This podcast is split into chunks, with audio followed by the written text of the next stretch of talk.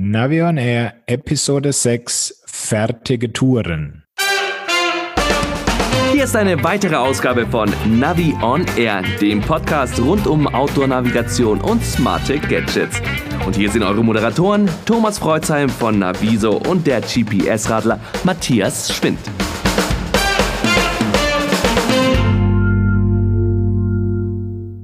Herzlich willkommen zurück bei einer neuen Episode von Navi on Air. Grüß dich, Thomas. Hallo, Matthias. Du warst ja seit unserem letzten Aufzeichnen auf dem Radtourismuskongress unterwegs. Was gab es denn da Spannendes Neues? Ja, das war der erste nationale Radtourismuskongress des ADFC, des Fahrradclubs. Und wir hatten dann auch einen Teil Digitalisierung neben vielen Vorträgen, wie das Ganze sich entwickelt im Radtourismus, ist ja eine Erfolgsstory an sich. Und im Thema Digitalisierung hatten wir dann Hartmut Wimmer von Outdoor Active dabei, den Gründer und Geschäftsführer und genauso den Gründer und Geschäftsführer von Komoot, Markus Hallermann. Die beiden sollten sich ein Duell liefern, was ist jetzt so besser. Aber aus dem Duell wurde eigentlich eine Fragestunde der Touristiker beziehungsweise eine Präsentation und die beiden haben dann deutlich gemacht, was man bei ihnen, ihren Portalen erwarten kann. Okay, das heißt, Sie bieten da auch die beiden ähm, Problemlösungen speziell für Touristiker an. Für die Kunden und für unsere Hörer ist es ja meistens so, dass äh, beide Portale bekannt sind. Das wissen wir aus der ADFC Radreiseanalyse, die jährlich gemacht wird, nutzen jetzt schon sehr, sehr viele Leute. Das war also ganz spannend, dass fast jeder zweite auf seiner Radreise Komoot nutzt und da ist AutoActive deutlich äh, dahinter. Aber während der Radreise werden dann auch noch Tourenvorschläge heruntergeladen. Und da ist AutoActive insofern sehr interessant, weil dort ja die offiziellen Touren der Radtouristiker, also sprich der Tourismusregion, enthalten sind. Okay, insofern spannend, glaube ich, für unsere Zuhörer, dass es hier noch ein zusätzliches Standbein neben den Gebühren, die sie von den Nutzern kriegen, weil diese ganzen Angebote werden die beiden ja für die Touristiker nicht gratis anbieten. Ja, da war schon die Botschaft von äh, Markus Hallermann, dass er immer wieder gesagt hat, die Einstellung der Inhalte ist gratis. Also wenn ein Tourismusverband seine Touren einstellen möchte als Collections, so heißt es ja bei Komoot, dann können die das gratis tun. Aber wenn man die Reichweite für die Kunden erhöhen will, dann muss man halt zahlen. Ja gut, das ist auch ein vollkommen legitimes Geschäftsmodell, finde ich. Das ist richtig. Spannend fand ich jetzt, dass die Touristiker auch gesagt haben oder gefragt haben, wie wird das Ganze jetzt ähm, dem Kunden ausgespielt und die, die Erfolgsstory ist ja schon auf der einen Seite da. Auf der anderen Seite, und da gehen wir ja gleich noch drauf äh, ein, wie findet man eigentlich eine ganz konkrete Tour? Also sprich den Weserradweg zum Beispiel. Und da ist ja bei Komoot noch immer nur die Ortseingabe möglich, aber das werden wir gleich nochmal vertiefend behandeln. Und zwar wird es uns der Gründer von Komoot, Markus Hallermann, gleich persönlich erklären. Wir sind auf dem ersten nationalen Fahrradkongress des ADFC. Neben mir steht jetzt Markus Hallermann, Geschäftsführer und Gründer von Komoot. Hallo Markus. Servus, freut mich hier zu sein. Markus, wie findet man die besten Touren auf Komoot, wenn man ganz bestimmte Touren sucht? Weil man ganz bestimmte Touren sucht, dann im Moment leider primär über die Ortssuche. Das heißt, man gibt äh, die Sportart in der App ein, gibt den Ort ein und bekommt dann sowohl Touren als auch Collections und Highlights in der Nähe angezeigt. Wenn man jetzt eine besonders schöne Tour da einstellen möchte, wie macht man das am praktischsten? Ähm, also als User geht es primär darum, eine Tour zu planen. Ähm, da gibt es zwei Möglichkeiten. Entweder eine der vorgefertigten Touren, die viele andere gemacht haben, auszuwählen oder sich selbst persönlich mit der Karte und über die Highlights eine ganz individuelle Tour zusammenstellen. Beides ist möglich, je nachdem, wie die Ansprüche zwischen schnell und komfortabel zu ich möchte es dediziert und individuell genau für mich haben sind, hat man alle Möglichkeiten, seine perfekte Route zu planen. Mhm. Okay, Markus, vielen Dank. Ich sage besten Dank. Was ich ganz spannend fand, und das ist auch vielleicht interessant für die Nutzer, dass man ähm, jetzt hingeht und sagt, wir wollen versuchen, natursensible Bereiche etwas mehr zu schützen. Denn momentan können ja bei beiden Portalen äh, Touren raufgeladen werden, die zum Beispiel irgendwo durch Gebiete führen, die man eigentlich gar nicht da drin enthalten haben möchte. Also der Nutzer weiß das vielleicht gar nicht und dann sagt der Naturschützer, hallo, das kann aber nicht sein, dass hier eine Tour äh, entlang führt, wo es eigentlich verboten ist. Und da soll es jetzt demnächst einen Verein geben, die sich darum kümmern, dass diese Touren eben dann, äh, dass diese Touren eben nicht mehr anhalten sind. Ja, das sehe ich auch ganz wichtiges Thema, weil da poppen ja immer wieder mal solche Geschichten ähm, im Internet auf, dass dann ähm, ja schon Behörden teilweise auch irgendwelchen Mountainbikern auflauern, die durch verbotene Gebiete durchfahren. Und da habe ich jetzt von einem Fall gehört, da gab es dann für jeden ein 35-Euro-Ticket wegen äh, Befahren von illegalen Trails im Naturschutzgebiet. Oder auch irgendwo in den Alpen wurden Trails gesperrt wegen Naturschutzgeschichten. Und da ist es natürlich schon wichtig, dass man solche Informationen im Vorfeld dann über die Tourenplanung kriegen kann, nicht, dass man da blindlings in solche Fallen reinläuft. Ja, ganz genau. Und äh, man diskutiert auch so hinter den Vorhängen über die mögliche Technik, zum Beispiel bei OpenStreetMap, bei vielen Karten, die darauf beruhen, dass man versucht, ähm, diese natursensiblen Gebiete kenntlich zu machen und dass man quasi eine Art Automatismus erzeugt, dass man solche Touren erst gar nicht hochladen kann. Und auf der anderen Seite eben, dass man redaktionell sowas nachprüft. Das sind also zwei verschiedene Ansätze und da sind wir jetzt mal gespannt, wie das weitergeht. Auf der nächsten Outdoor Active Konferenz oder auf der ITB genauer gesagt, im nächsten Jahr, also im März, ähm, da soll dann ein weiterer Schritt erfolgen, um diese Möglichkeit dieser natursensiblen Touren zu prüfen, dann äh, in die Praxis umzusetzen.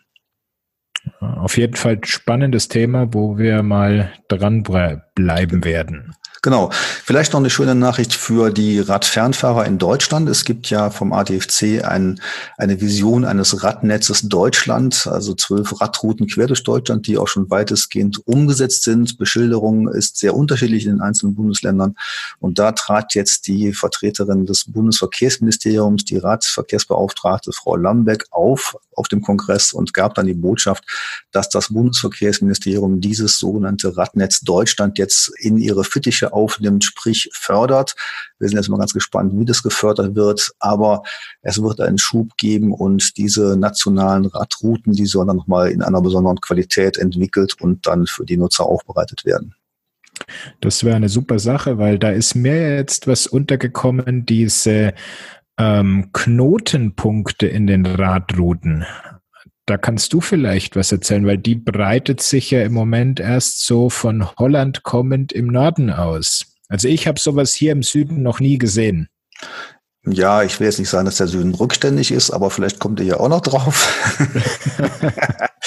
ähm, in der Tat äh, kommt das System übrigens aus Belgien, also aus äh, der, der Flandern-Region Belgiens, ist dann in die Niederlande ausgestrahlt und dann eben auch nach Deutschland. Und ähm, wir hatten auch einen Vertreter von den Niederlanden auf dem Kongress. Er hat dann mal gezeigt, was es in Holland für ein Netz gibt. Und das haben die in der Tat schon wirklich landesweit ausgebaut. Es geht ja darum, dass einfach nur bestimmte Knotenpunkte dargestellt werden, die zu einem Netz geführt werden. Diese Knotenpunkte sind ja benannt, also 32, 43, 58, also einfach mit zweistelligen Ziffern. Und dann kann man mithilfe einer Karte, die dann vor Ort ausgestellt ist, dann ganz einfach von sich von Knotenpunkt zu Knotenpunkt hangeln. Und das ist zum Beispiel im Ruhrgebiet jetzt auch schon eingesetzt worden.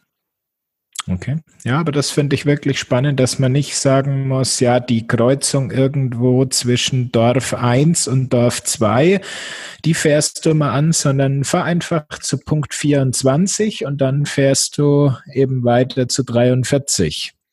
So ist es. Und das Ganze kann man sogar so einfach gestalten. Man kann sich das Ganze auf die Hand schreiben, also Kugelschreiber. Man guckt auf die Karte. Ich möchte jetzt von dem Knotenpunkt zu dem Knotenpunkt, schreibt sich einfach diese Zahlen auf und hat dann ein super simples Navigationssystem. Ja, das müssen dann nur noch die Navi-Hersteller in ihre GPS-Geräte importieren und dann sind wir da richtig glücklich. Ja, also Komoot hat zum Beispiel schon drin in der Karte, also da kann man schon mit arbeiten. Und auch als Eingabemöglichkeit? Das ist mir noch nicht bekannt, sondern da glaube ich, da braucht man noch äh, ein bisschen Gehirnschmalz. Das Problem ist ja, dass man einen Knoten 42 nicht singulär hat, sondern der taucht ja immer wieder auf. Bloß in einer Region ist er einzigartig vorhanden. Und deswegen wird es dann schwierig sein, den Knoten 42 der einen von der anderen Region zu unterscheiden, wenn man es ins Navi eingibt. Ah, okay. Wieder nicht bis zum Ende gedacht. da braucht man künstliche Intelligenz für.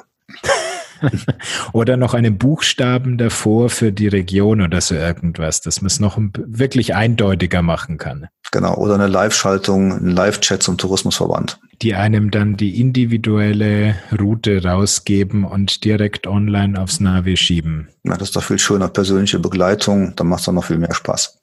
Genau. Ja, Matthias, das war's so vom Kongress, aber es gibt noch ein paar Technik-News und du hast mir erzählt, du hast dein neues Outdoor-Smartphone. In echt habe ich es noch nicht, aber ich habe zumindest die Ankündigung bekommen.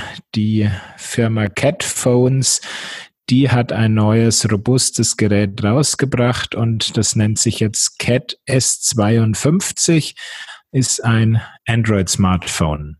Dick oder dünn?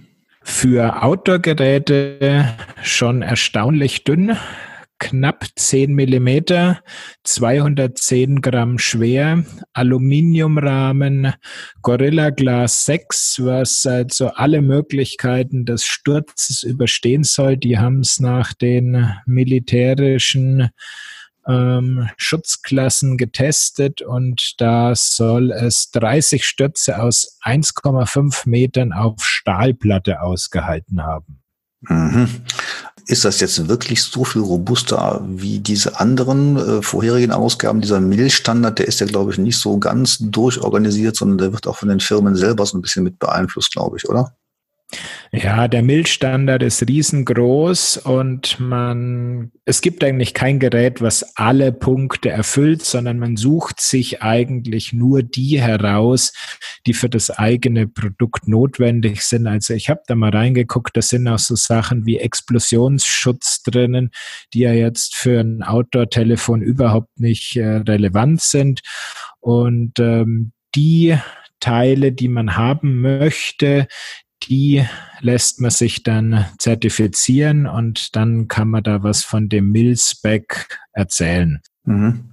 Ja, was der Unterschied ist zu den vorhergehenden, es schaut nicht mehr ganz so wirklich baumaschinenmäßig aus, sondern es ist schon wirklich ein eleganteres Telefon, was man auch im Alltag mitnehmen kann, aber eben die Robustheit trotzdem noch hat.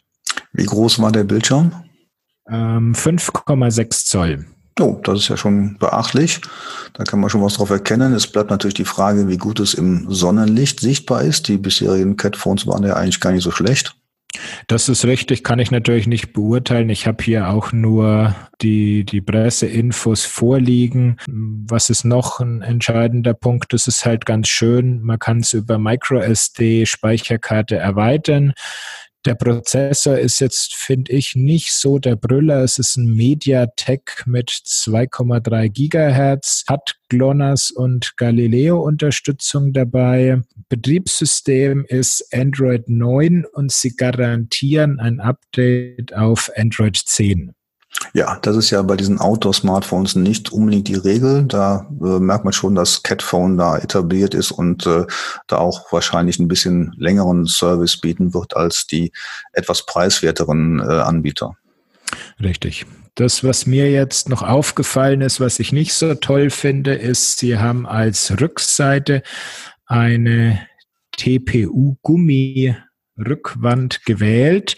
Und das gefällt mir in dem Punkt nicht so gut, weil ähm, du hast ja die Möglichkeit von Quadlock und SP Connect, also diesen führenden Telefonhaltesystemen am Fahrrad, auch Aufkleber auf das Telefon zu kleben, um dann das ähm, robuste Outdoor-Phone an deinem Fahrrad zu nutzen. Allerdings steht auf diesen 3M-Klebern immer drauf, dass sie nicht auf Gummi und TPU halten. Ja, und das ist, glaube ich, der große Nachteil bei all diesen Outdoor-Smartphones. Da ist zwar immer irgendwo auch ein Mountainbiker zu sehen, der sowas nutzt, aber äh, die richtige Befestigung, da habe ich eigentlich noch kaum wirklich gute Sachen gesehen. Da muss man zu einer Dritthalterung irgendwie greifen. Ich denke auch bei Cat, da könnte man durchaus ein bisschen mehr investieren. Ein ähnliches Telefon, Outdoor-Telefon hat ja Land Rover mal rausgebracht. Da haben sie dann eine ganz gute Hülle mit Fahrradhalterung integriert. Das hat auch wirklich gut funktioniert bei mir im Test. Ähm, es hieß dann, dass noch ein Update der Android-Version K kommen soll. Ähm, ich weiß davon allerdings nichts, dass es wirklich dann noch kam. Ich glaube, jetzt haben wir schon so viel gesprochen über die Outdoor-Smartphones. Da habe ich nämlich auch noch was beizutragen, aber vielleicht sollte man dazu mal einen eigenen Podcast machen. Das wäre wirklich gut, weil viele Hörer und Leser bei mir fragen danach, mit welchem Telefon lässt sich gut arbeiten, welche Apps. Ich würde sagen, um in die Tiefe zu gehen, machen wir da mal eine eigene Episode. Aber erzähl mal, was hast du für ein neues Gerät? Ja, ich habe nämlich auch ein Outdoor-Telefon, sage ich jetzt mal so. Es ist nämlich eigentlich gar kein Smartphone. Es äh, fällt unter die Kategorie Feature Phones, sagt keinem was. Äh, heißt aber, es ist gar kein Smartphone, sondern es ist quasi ein Handy, was outdoor-gerecht ist. Das kommt von Nokia, nennt sich Nokia 800, kostet nur 119 Euro für ein Outdoor-Smartphone. Ziemlich billig. Was, was kostet das Cat 52? Ja, da heißt es festhalten, UVP ist 500 Euro. Ja, siehst du. Jetzt, wer also nur ein robustes Handy haben möchte, also mit dem man wirklich dann äh, durch dick und dünn ähm, Mountainbiken, galoppieren, sonst was möchte, der ist dann mit dem Nokia 800 wahrscheinlich ganz gut bedient. Da fehlt es aber dann in der Tat an wirklichen Möglichkeiten für die Software, weil dort ist ein sogenanntes KaiOS-Betriebssystem integriert und das lässt nur sehr wenige Apps zu. Da forsche ich gerade nochmal nach, vielleicht werde ich danach auch schlauer. Google läuft drauf, WhatsApp läuft drauf, also ein paar gängige Anwendungen, aber nicht unsere ganzen spezifischen Apps und äh, da wäre die Frage eben, wie gut kann man es einsetzen, aber da weiß ich dann auch Bescheid zu in ein paar Wochen, kann man mal sagen, dann können wir da mal intensiver drüber reden. Okay. Wie groß war da das Display? Das hat nur 2,7 Zoll, also relativ klein. 2,7 Zoll haben ja auch Geräte wie ein Wahoo Element oder auch die kleineren Garments. Also das ist schon im Bereich eines Radcomputers. Exakt. Gut, damit würde ich sagen, wenn du keine Neuigkeiten mehr hast, sind wir mit unserem Newsblog am Ende. Richtig, und dann gehen wir jetzt direkt ins Thema und wir hatten uns ja vorgenommen, mal über die Möglichkeit zu sprechen, fertige Touren herunterzuladen und die dann auch zu verwerten. Also das heißt, wenn man nicht einfach nur ein Ziel eingeben möchte oder irgendwoher die Tour planen möchte, sondern sich mal da inspirieren lassen möchte, dann kann man eine fertige Tour. Was ist da dein bevorzugter Weg, an fertige Tourvorschläge zu kommen? Ja, es gibt sogar mehrere Wege. Zunächst mal gibt es ja Tourenportale im Internet. Und äh, da haben wir heute schon angesprochen, Komoot Outdoor Active, die klassischen Tourenportale, wo man ja mit Tourenvorschlägen überschwemmt wird. Und die Kunst ist es meines Erachtens, eine wirklich gute, qualitativ hochwertige Tour herauszufiltern, die dann auch genau dort liegt, wo man sie haben möchte. Ja, welcher ist da jetzt dein Favorit von den genannten? Ja, gehen wir mal vielleicht von den meist genutzten Portalen aus. Also wenn jemand Komoot hat zum Beispiel und sein Komoot-Smartphone äh, einschaltet unterwegs, dann kriegt er ja in der Regel Collections gezeigt. Also Vorschläge, die Komoot dann liefert, die dann teilweise gesponsert sind von den Tourismusorganisationen. Aber dann taucht bei mir, wenn ich irgendwo dann, ich sag mal, im Ruhrgebiet bin, dann taucht dann Südtirol auf. Das hilft mir natürlich gar nicht. Da merkt man, dass Südtirol gesponsert hat, aber dann für den aktuellen Tourenverlauf bringt das nichts. Blättert man weiter runter, dann kommen dann Tourenvorschläge, die ich mir dann anschauen kann. Mein großes Problem ist immer unterwegs, A, sind die Touren nicht in der Nähe von dem Ort, wo ich starte oder das dauert dann vielleicht doch nochmal zehn Kilometer, bis die dann, äh, bis ich einen Einstieg finde. Und ähm, sie entsprechen dann auch in der Länge nicht unbedingt äh, dem, was ich dann gerade machen möchte, zu kurz oder zu lang. Sprich, summa summarum, ich würde eigentlich dazu übergehen, das Ganze nicht unterwegs runterzuladen, sondern zu Hause vorzubereiten am Internet. Ja, also das ist bei mir auch ähnlich. So, so gern ich Komoot zum Planen der Strecken nutze, ähm, fertige Touren nutze ich da sehr ungern oder auch selten, weil, wie du gesagt hast, die Inspirationen, die da kommen, hm, die passen nicht so wirklich und auch sonst fehlt mir ein bisschen die tiefen Möglichkeiten, um da nach schönen Touren zu filtern und zu suchen. Genau, und wenn man jetzt auch auf das kleine Smartphone äh, schaut, dann sieht man auch keine Übersicht. Also auch wenn da Touren erscheinen, die einem geeignet erscheinen, dann fehlt es ja dann sozusagen an der Übersicht, wo laufen die lang. Und ich würde mir da eine Karte wünschen, eine normale Papierkarte, die das dann einfach besser zeigt. Und dazu ist natürlich der Bildschirm des äh, heimischen Computers viel besser geeignet. Der ist schlichtweg größer. So, und jetzt habe ich mal versucht, einen Radweg zu finden, zum Beispiel den Weserradweg, kann auch was ganz anderes sein, also sprich irgendeine Radroute, die einen Namen hat, die man fahren möchte. Und wenn man das bei Komoot versucht einzugeben, dann scheitert man schon an der prinzipiellen Möglichkeit, denn bei Komoot kann man eben nur einen Ort eingeben und keinen Tourennamen.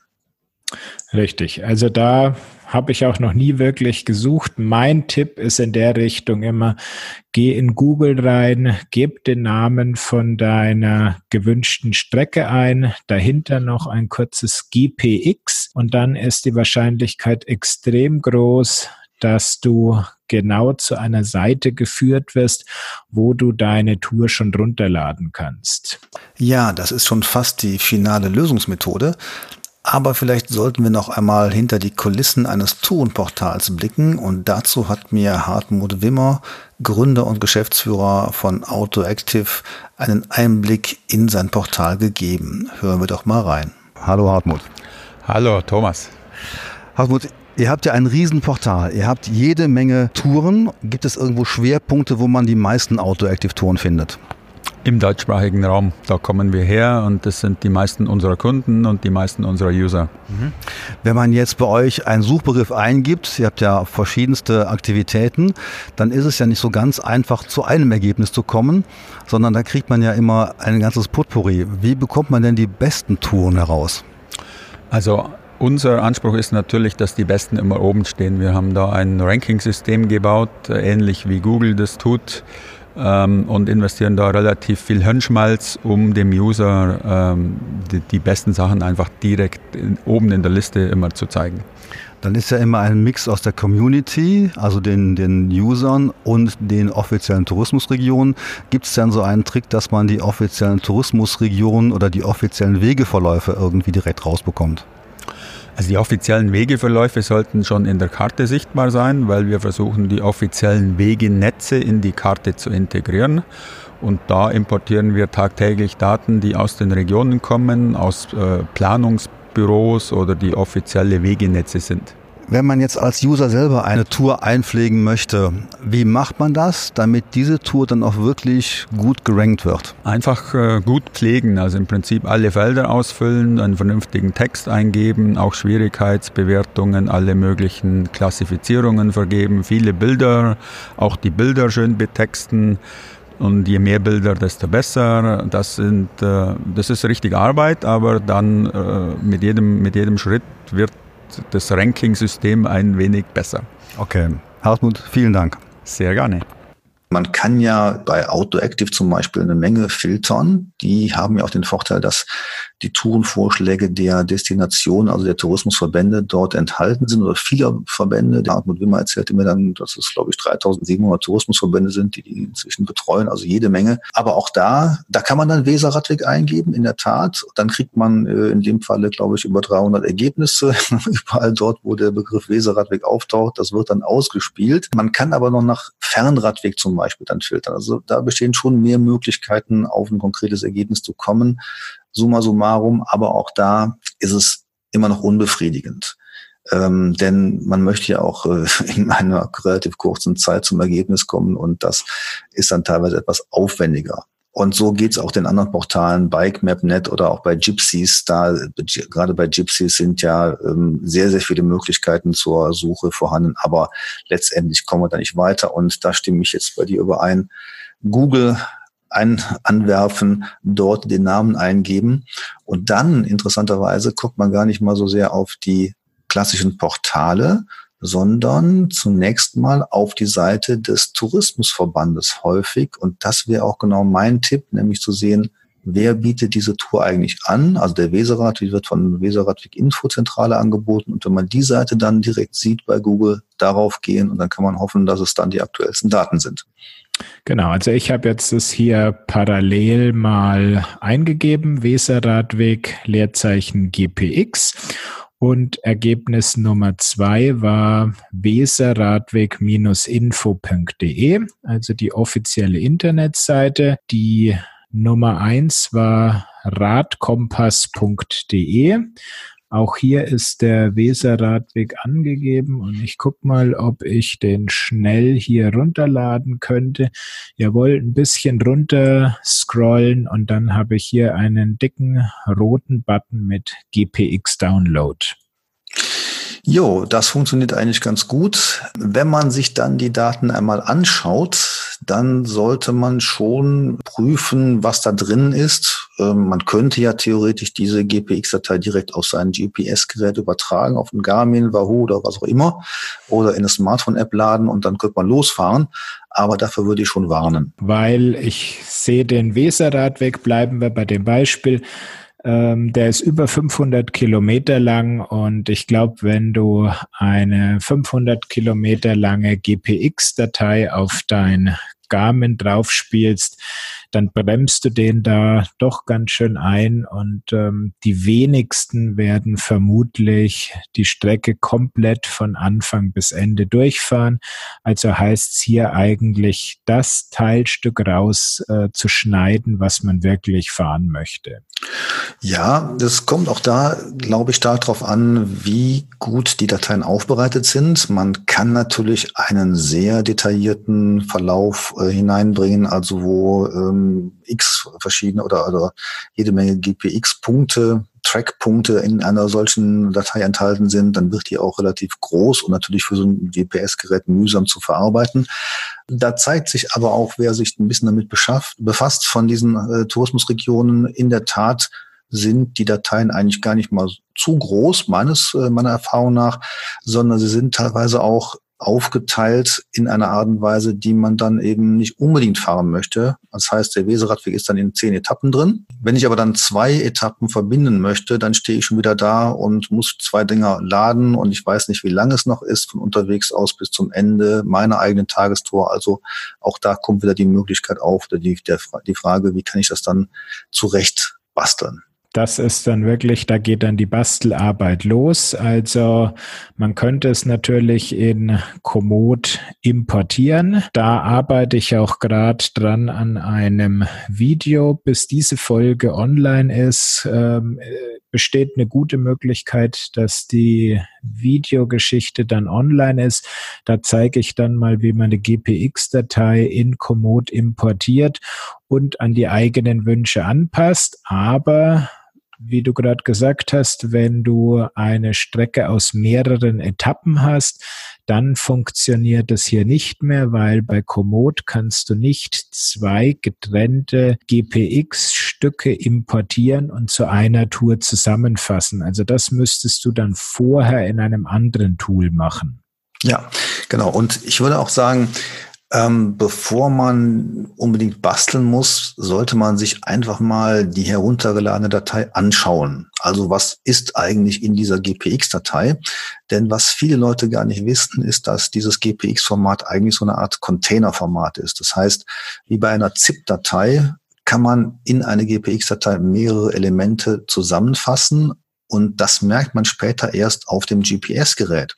Das heißt, man lädt zum Beispiel den Weserradweg herunter, die Datei heißt weserradweg.gpx, macht es dann auf dem GPS-Gerät auf und auf einmal steht da Tour 1, Tour 2, Tour 3, Tour 4. Und man wundert sich und merkt gar nicht, dass eben in dieser GPX-Datei eben diese anderen Unter-GPX-Dateien drin sind mit teilweise Strecken, teilweise aber auch Wegpunkten. Und das sieht man erst, wenn man sie mal öffnet. Und dazu gibt es noch einen kleinen Tipp von mir. Ja, also ich nutze da sehr gerne den Root Converter. Das ist eine kleine Open Source Software und die funktioniert ganz einfach. Du hast deine GPX-Datei auf der Festplatte liegen, machst einen Doppelklick drauf und siehst mal ganz kurz auf einen Blick, ähm, wie schaut denn die Tour aus. Du kannst dir die Trackpunkte anzeigen lassen und hast da dann die Informationen eben zusammen.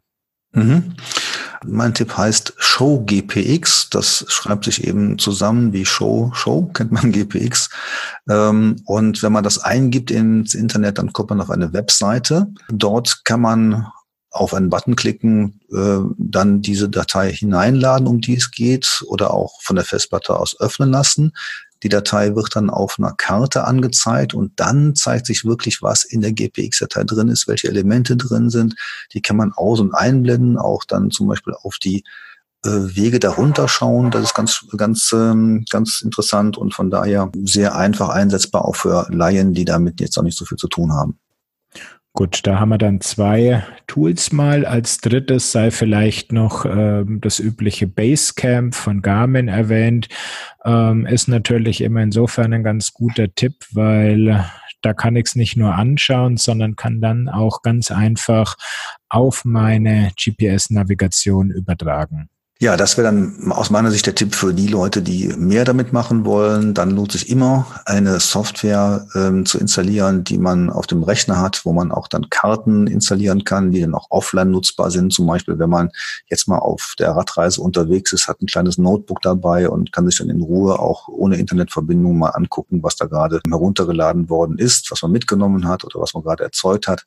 Also diese klassischen Bastelarbeiten bis hin zur ähm, zum Zusammen zum Verbinden von einzelnen Tracks. Das kann man mit Show GPX auch nicht machen, sondern dazu braucht man zum Beispiel eben Basecamp und dann sieht man auch direkt die Ergebnisse und kann das Ganze auch noch verändern. Genau. Ja, das war unser Tipp, wie man Strecken prüfen kann.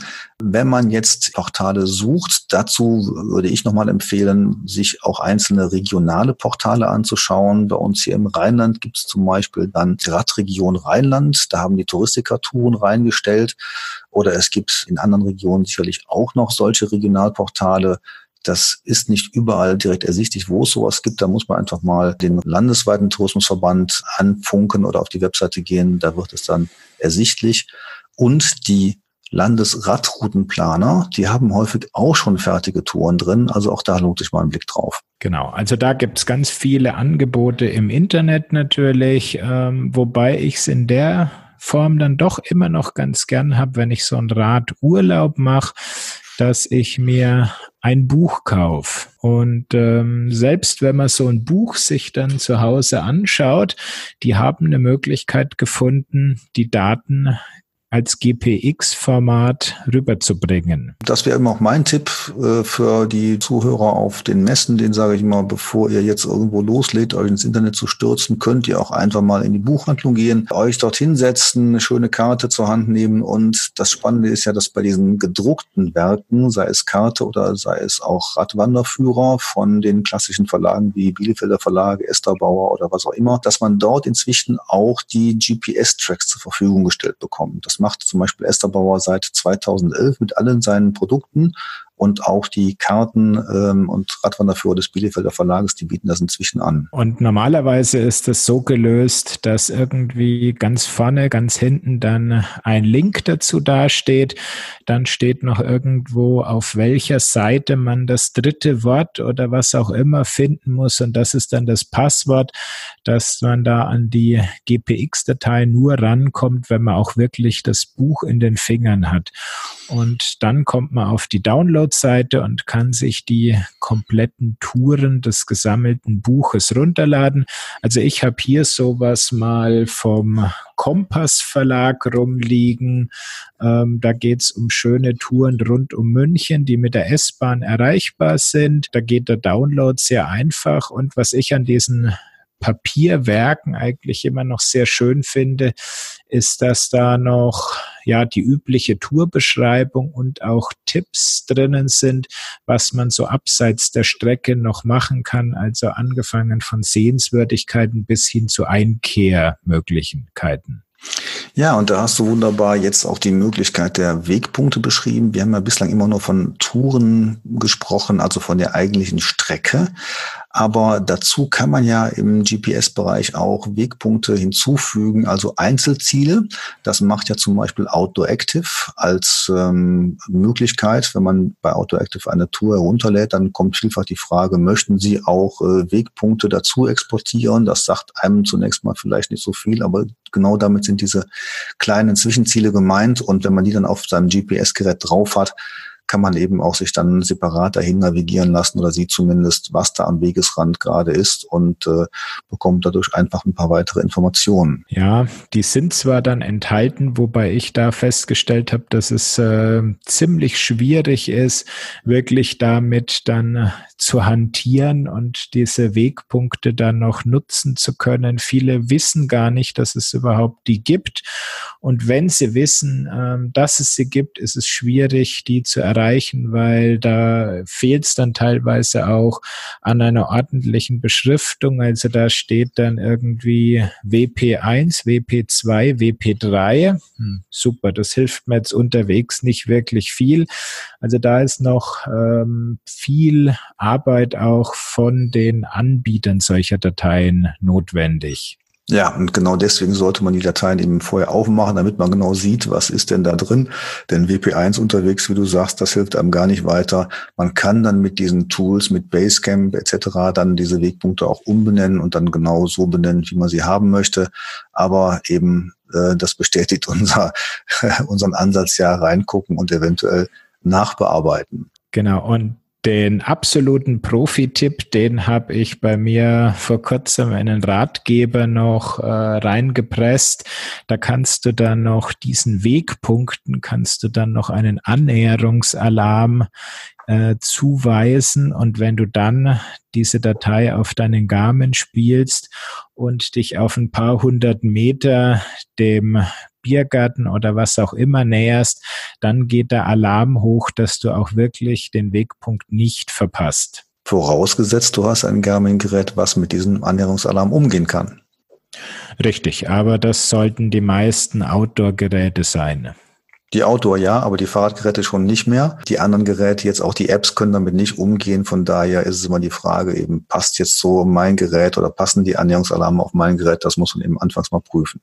Genau, das ist wirklich ein Tipp nur speziell für die Leute, die mit einem Garmin Outdoor-Gerät unterwegs sind. Alle anderen müssen sich dann ähm, andere Varianten suchen oder auch, äh, wenn mir da was äh, Praktisches über den Weg läuft, werde ich den Ratgeber da vielleicht mal erweitern.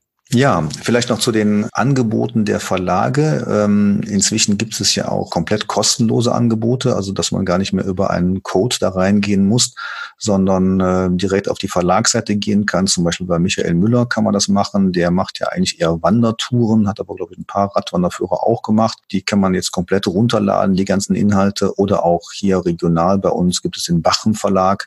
Vielleicht gibt es auch noch andere Verlage, die das tun. Ich glaube, da muss man einfach mal ein bisschen stöbern, um dann noch zu weiteren Ergebnissen zu kommen. Genau, so ist es. Und dann gibt's ja noch, wenn wir jetzt mal den Schritt weitergehen, zu weiteren Portalen. Ähm, wir haben schon Komoot genannt, wir haben Outdoor Active genannt. Letzteres ist da auch mein Favorit. Und dann gibt's da immer noch so ein paar Spezialisten, sag ich mal. Also wer zum Beispiel mit dem Rennrad unterwegs ist, der sollte sich mal die Seite quäldich.de oder .com anschauen. Da geht's also darum, ähm, Pässe zu finden, wo man wirklich mal sich ordentlich auspowern kann. Ja, so ist es. Und da gibt's auch eine Menge an Mountainbike-Portalen. Ähm, ich würde da allerdings mal schauen, also A, dass ich da wirklich eine gute Community habe, die mir auch bestätigen kann, dass der Weg fahrbar ist, nicht verboten ist, dass er auch nicht ungefähr zehn Jahre alt ist, was man inzwischen auch häufig im Internet hat, dass die Daten einfach viel zu alt sind. Aber da gibt's in der Tat auch äh, spezielle Portale, bis hin zu den Magazinen, die auch ihre Tonvorschläge in der Regel dann noch als GPS-Track zur Verfügung stellen. Wobei da habe ich meistens noch äh, gesehen, dass dies irgendwo hinter einer Codeschranke verstecken, dass man da also das passende Heft schon mal in den Fingern haben sollte. Ja, ist auch, glaube ich, verständlich. Ähm, vielleicht nochmal zu den kostenlosen Angeboten. Wenn man jetzt äh, ein Auto-Active-Fan ist, ähm, dann gibt es dann äh, auch bei den einzelnen Tourismusregionen diese Auto-Active-Seiten als eigene Seiten. Zum Beispiel in Rheinland-Pfalz heißt das Portal dann gastlandschaften.de. Und das hat den Vorteil, dass man eben zum Download sich gar nicht mehr anmelden muss, sondern die Sachen auch umsonst bekommt, ohne sich bei AutoActive zu registrieren.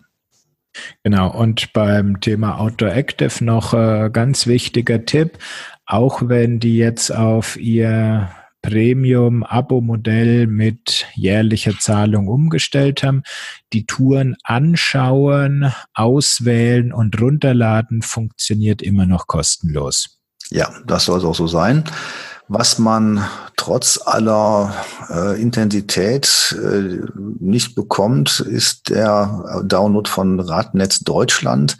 Also das, was ich am Anfang mal angesprochen habe, dass äh, diese ganzen Deutschland-Touren, diese D-Netz-Routen, es gibt zwar eine Seite, radnetzdeutschland.de, die ist aber veraltet, die entstammt einem temporären Projekt. Äh, und ich habe nochmal nachgefragt, es gibt momentan leider keine Möglichkeit, so sagte der ADFC, diese einzelnen Radrouten ähm, runterzuladen. Und äh, da ist man jetzt gerade engagiert und ich hoffe mal, dass man da im nächsten Jahr vielleicht schon weiter ist. Puh, das ist natürlich wieder mal, wie war das, Digitalisierung und Deutschland? Ja, da ist noch viel zu tun.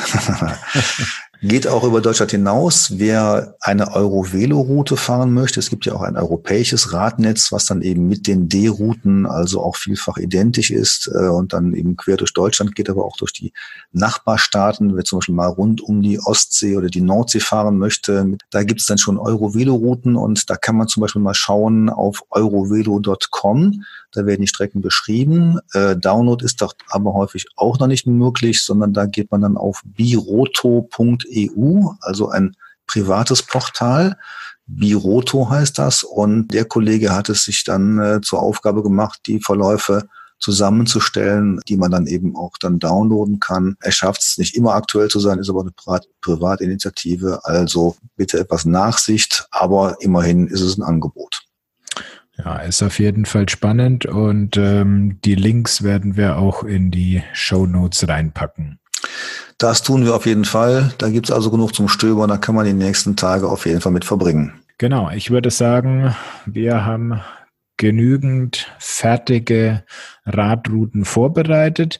In der nächsten Episode unterhalten wir uns dann mal über die eigene Planung beziehungsweise die Veränderung von solchen fertigen Strecken, würde ich sagen, oder Thomas?